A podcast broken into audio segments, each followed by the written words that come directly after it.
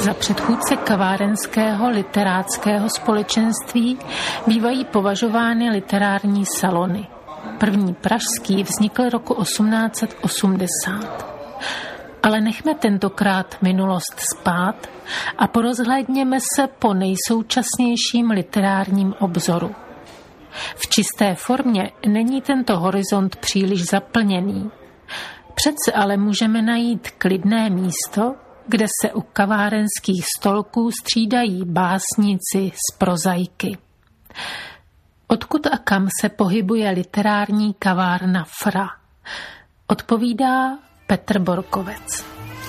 Erik Lukovský a Michal Rydval, dva zakladatelé nakladatelství FRA, se rozhodli, že by bylo prýma mít kavárnu, která bude zároveň knihkupectví, a to především samozřejmě knih FRA plus nějakých vybraných knih většinou z menších nakladatelství.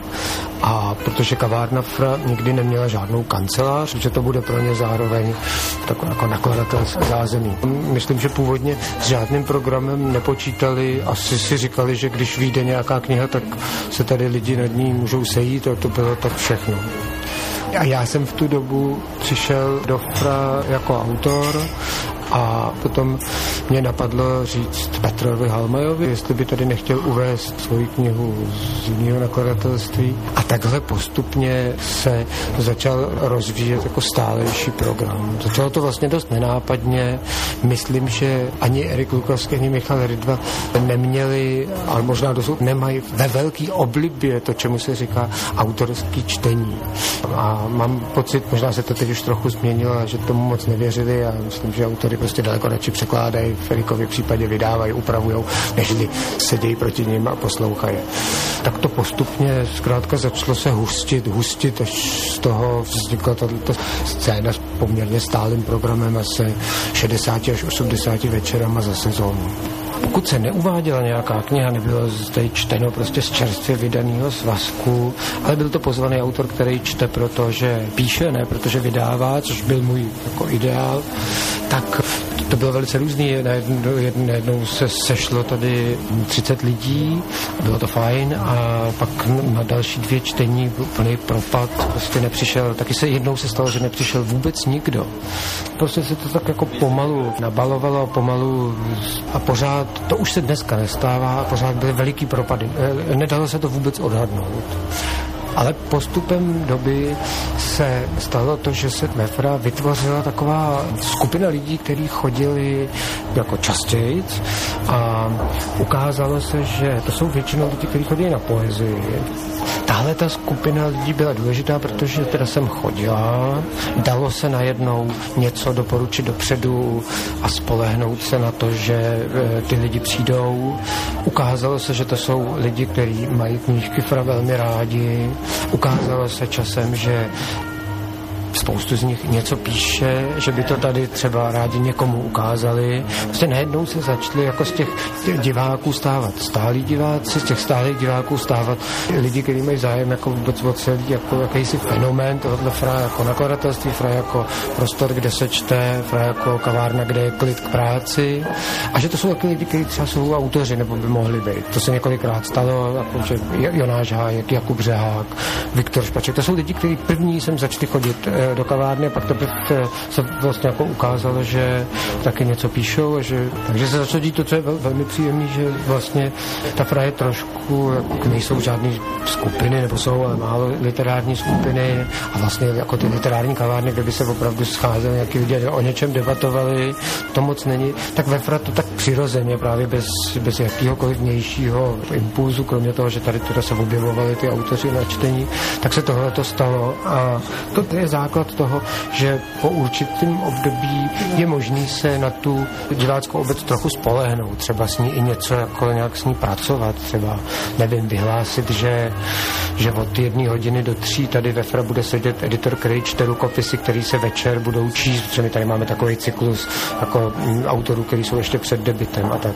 Takže se dá říct, že e, skrze tu literární kavárnu je i vidět, že třeba literatura žije, že nebo autoři se dodají odvahy a přijdou nabídnout nabídnout svůj text. Já pořád ještě pracuji a pracoval jsem dlouho v redakci reví souvislosti, která teď už eh, je spíš takový sborník a rozhodně to není nějaký centrum živé literatury, když samozřejmě kopisy dostáváme.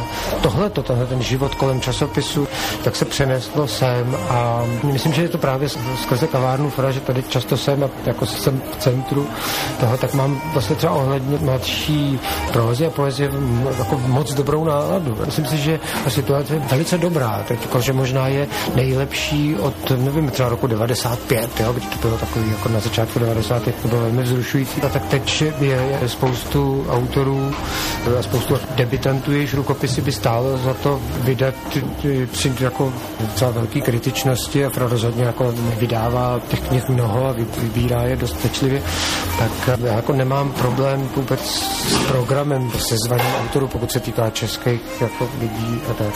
Kdo byl největší hvězdou Fra? No, z českých autorů jako první takový jako hvězdný večer, kdy se sem lidi nevešli a odcházeli a tak byl asi Zbigněk Hejda.